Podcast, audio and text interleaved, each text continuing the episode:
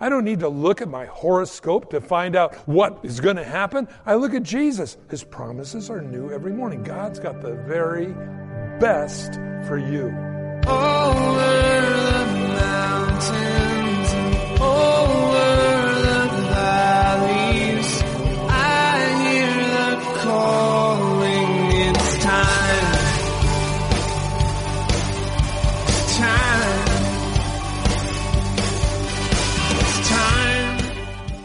Welcome to It's Time, the daily Bible teaching program of Mike Kessler, pastor of the River Christian Fellowship in Twin Falls, Idaho. Today, we're going through his series called Close Encounters with Jesus. So, get ready to follow along in your Bible as we join Pastor Mike.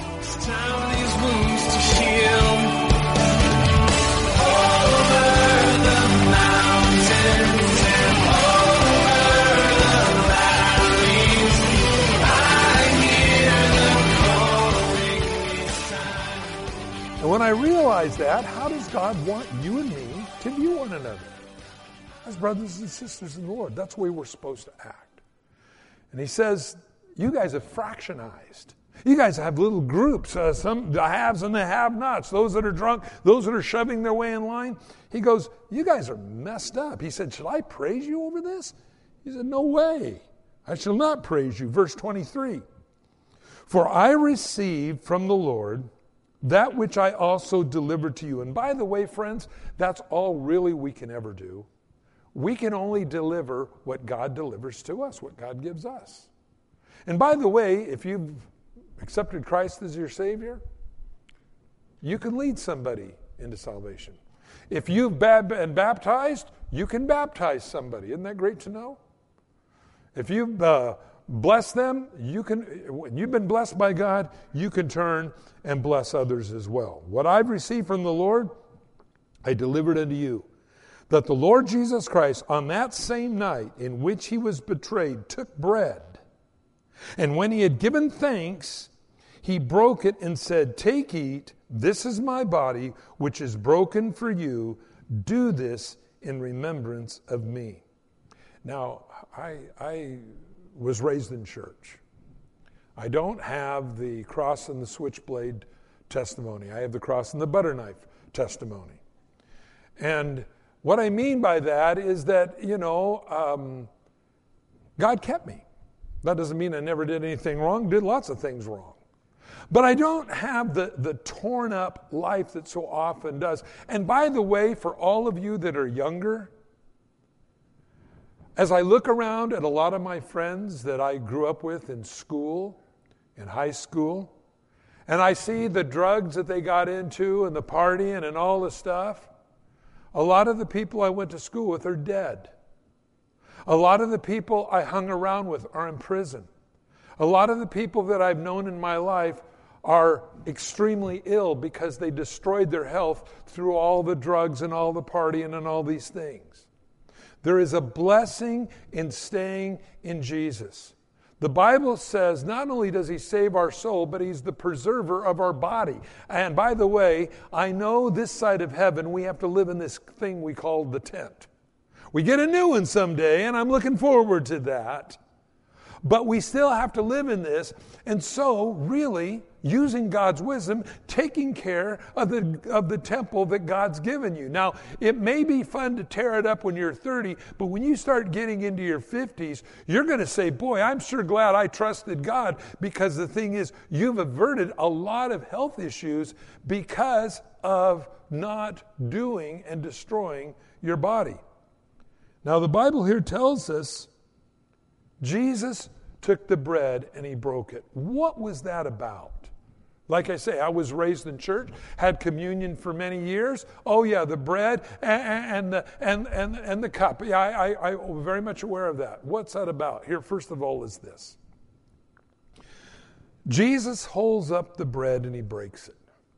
Now, in 1 Peter 2:24, his word says, "By his stripes we're healed." Do you realize that God provided for you a way that you could be healed? Yeah, we have torn it up in our 30s, in our 40s. But God provides a way for you to be healed. This morning, God offers to you healing through communion. And you know, it's a funny thing. Jesus said, As often as you do this, do this in remembrance of me. It's the only physical thing that Jesus authorized that we could remember him by. And it wasn't a gold, a statue. It wasn't, it, what it was was a special commemorative dinner to reflect us back to what God did for the children of Israel as he delivered them from slavery. That's what God did for you. God did for me. He delivered us from slavery, from living in the world to now living for Him. And by His stripes, we're healed. Do you need to be healed this morning? Think about it for a minute. Is there memories in your life that are sore? Is your ability to love or to be loved been hurt? Have you ever said, I've been burned by someone and I'm never going to love ever again? And we build our little walls that we are so comfortable behind. And Jesus comes along in his love and he says, By his stripes we're healed. And God breaks down those walls that we've made the ability to love, the ability to be loved, the ability to respond to others, the way that we look at one another rather than, oh, just another person that needs something, that, oh, how can I help you? I've been like you before. I know exactly how it feels. We need to be healed. Do you realize how complex beings we really are? Isn't it weird that you can be dead dog tired at night? Go lay in your bed and you're so tired you didn't know if you were even going to make it into bed, and you get into bed and you're like this. And you're thinking about all the stuff of the day, and you're going, I shouldn't be like this. I need to be tired. Was it that coffee latte that I had for dinner? I, I don't know what it was. You know, we're, we're just spun out. And we begin to think about our life, and you think about all the things that comprise and make you you. And I've shared this so many times. No one's ever been like you ever before. No one will ever be like you ever again. You are unique. You're not a cosmic accident. You're not evolved sludge. You are a divine appointed person for such a time as this. Remember that. Now, here's why God has appointed you and me and people to be about our daddy's business. I can't be about my dad's business if I'm torn up inside. I, have shared this so many times. I shared it a little bit last week. So many people are so so caved in in who they are, they can't even be about their father's business because all their attention is focused on themselves because their life is a train wreck. Listen, God doesn't want you to be a train wreck. God doesn't want you to be self focused because God says, I will take care of you. Isn't that great to know? God has made a promise to take care of us. By his stripes, I'm healed. Look, if I'm healed, if you're healed, if you're restored, you're blessed, you realize that encompassing bubble God's placed around you, God's bubble boy, God put you and protects you for a reason. Now I can be about my dad's business. My dad's business initially was to get me saved. But once I'm saved, once I'm restored, once I'm blessed, now God says, the fields are white with harvest, the labors are few. Do you see? The problem is so many today, so many of the problems are we don't realize what communion is, that we're carrying all the brokenness in ourselves, that we can never be the effective witnesses for Christ in the world because our focus is upon ourselves, because our personal lives are wrecks. God doesn't want you to live like that. God wants to restore you and heal you and bless you and strengthen you so you can go out and go get them.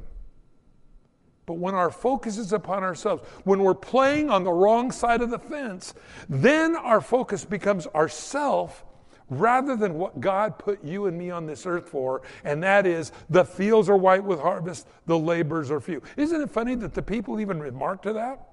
Lo, the fields are white with harvest, the labors are few.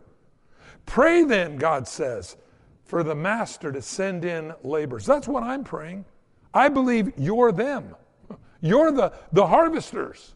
You know, you go out here in the, this time of the year and you look at all the combines that going and all the potato diggers and all those things that are going on out there. Those are the harvesters. We need to be that. I don't want to be a broke down combine in a barn at harvest season. Well, because I won't let go of a lot of the stuff that holds us back, I can find myself being broke down. God says, I am providing a way that you can be overhauled, that you can be fixed, that you can be restored. He took the bread, broke it. This is my body, which is broken for you. Now, again, when we understand by his stripes we are healed. That's why Jesus' body was broken, so that you can be healed. Have you received the healing from God today? Or are you just carrying around the, the, the, the hurts and the pain of the past, the habits of the past, the addictions of the past? God says, I'm here today to break that off of you so you can walk out of here a brand new person, not self focused. Because my, God says, My eye is on you. You're God focused. So now we can go out and be effective in what God's called us to do. In the same manner, also, verse 25, he took up the cup after supper, saying, This is the cup of the new covenant in my blood. This do as often as you drink it in remembrance of me. The cup, the blood, reminds us hey, we're saved. That blood that was on the doorpost in the children of Israel on that night of Passover changed them from being slaves to being free. It's funny that so often, as you'll find, sometimes the Pharisees would come in, they'll say to Mo, they'll say to Jesus, "Our our father Moses. You know, it's really strange. What made the difference wasn't Moses, it was the blood on the door. It was the blood of the Lamb that made the difference. He says, So as often as you eat this bread and drink this cup, you proclaim the Lord's death till he comes. Jesus died for a reason to put to death your past. Oh man, every one of us ought to dance out of here. No more of the past. Why do, I, why do people drink? Why do they get stoned? They want to forget. I remember one time he actually accepted the Lord afterwards, but he said, he said, I went to a party. I can't remember if I had a good time. I said, You need to change your life. What's the old saying? I was dancing pretty good till somebody stepped on my hand. You're in trouble. Well, God's got a better way for you to live. And so, therefore, whoever eats the bread and drinks the cup of the Lord in unworthily, if, if, if, the New King James uses the word unworthy, that is not the right word. The right word is in the Old King James, and it's the word unworthily. Unworthy speaks of you and me. Unworthily speaks of the attitude in which we partake of communion. The attitude of the Corinthian church was that it was part of their ritual. Now he goes on and he says this. Therefore, whoever eats the bread or drinks this cup of the Lord in an unworthily manner will be guilty of the body and the blood of the Lord.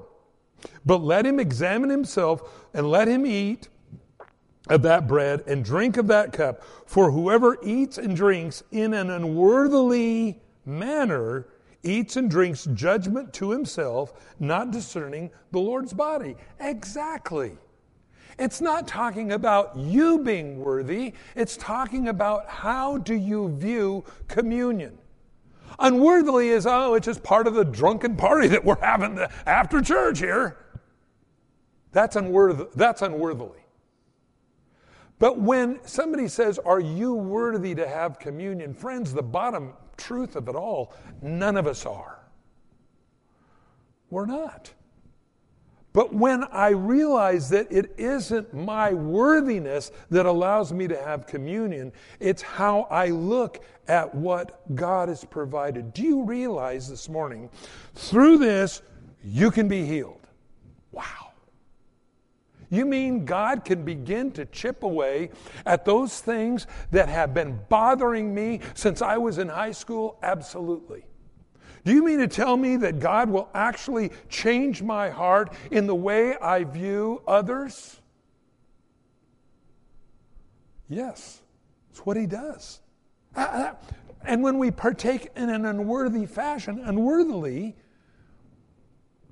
we're just going, oh, it's a nice ritual. We got the bread, the crackers, yeah, that's what we do. No, it's for your healing. I believe this is why it's so important, and this is why Jesus put such a great emphasis on it that it's by this you can be healed.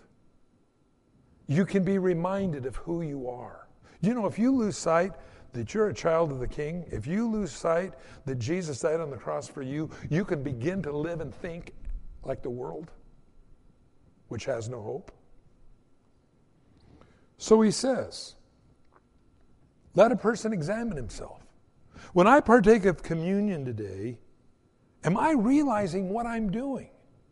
Not how good I am, am I worthy? I've heard this so messed up in the church for so many years because they don't read. Again, what's worthy is the way you view communion. If you view it as a ritual, it's worthless. But if you say, Wow, God, I realize your body was broken so I could be healed. Your blood was shed so I could be brand new. I'm no longer a slave, but now a free person. That night, that death angel came over, passed over. That's what God wants to do for you. He goes on and says, verse 30 For this reason, many are weak and sick among you, and many are dead. Why? Because do you realize you're so complex? You're a body, you're a mind, you're a spirit. Oh, it's so wonderful when all three of these things work together. But when they don't, you might find yourself to be a drug addict. You might find yourself to be an alcoholic. You might find yourself to be in some addiction. Why? Because though your mind can say, I know the drugs are killing me, I'm going to keep eating them. Why? Because there's a spiritual weakness in you. God wants to heal that this morning. Let Him heal that. Do you know when you're healed, restored, blessed, you're powerful in the Lord? That's what the Bible says. Rise up, Lord, let your enemies be scattered. That's what we talk about. But what's the vehicle that gets me into that? My relationship with God. Me realizing, Jesus, what you did for me so that I can be free from all the stupid stuff that I've gotten myself into. And God gives you and me, as David said, promises new every morning. You need that. I don't need to look at my horoscope to find out what is going to happen. I look at Jesus. His promises are new every morning. God's got the very best for you. Never forget that. You know, the devil will work overtime to convince you of something other than that. Well, if God really loved you, He would have given you that new shiny bright. No, God knew that if you got the shiny bright, you wouldn't have got the one that He had for you. And so when you pray and you commit it unto God, it's the old story about two girls at the end of the service up in front, both crying.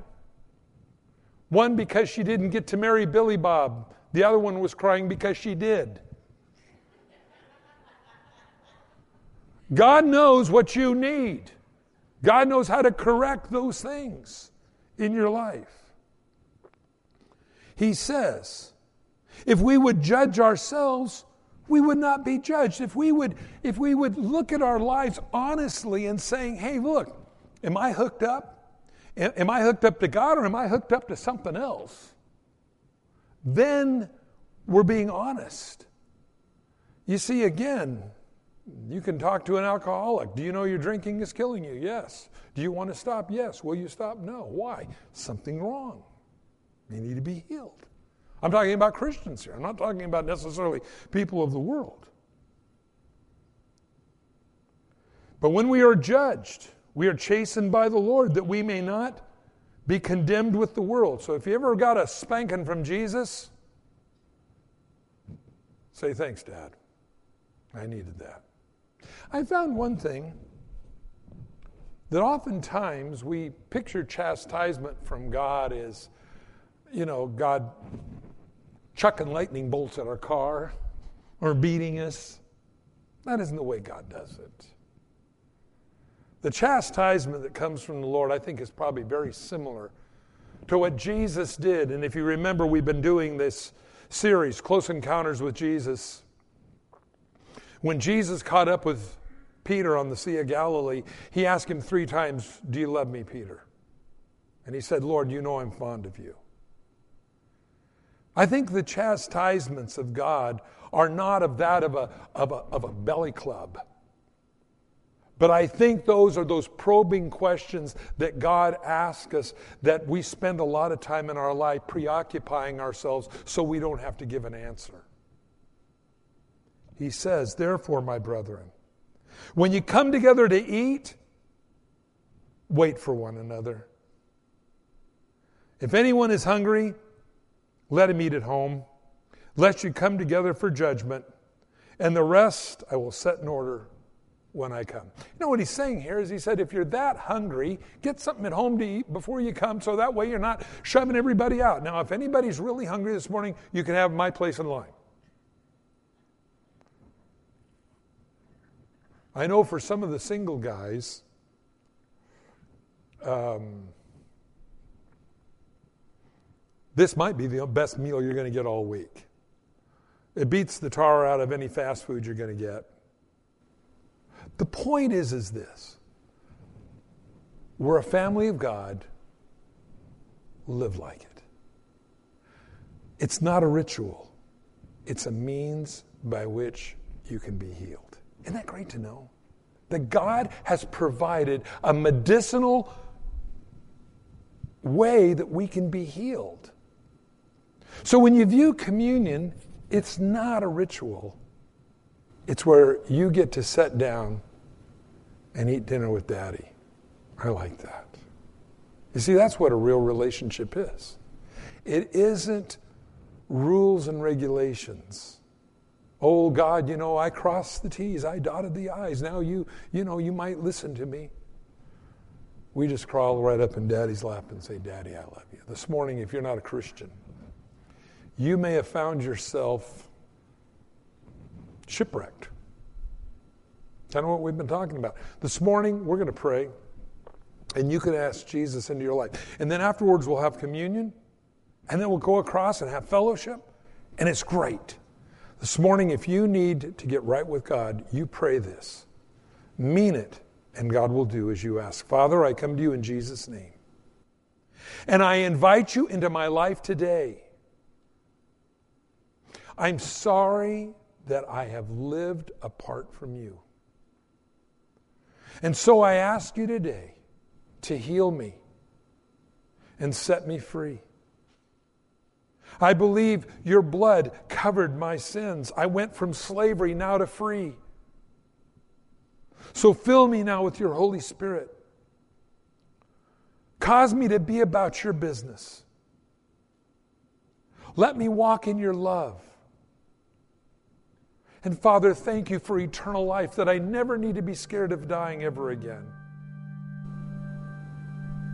In Jesus' name, amen.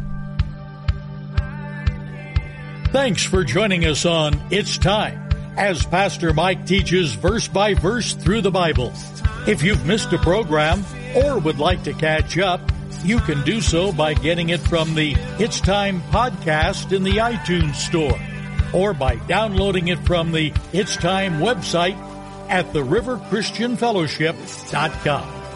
On behalf of Pastor Mike and the rest of us here at the River Christian Fellowship, thanks for listening and tune in next time for It's Time.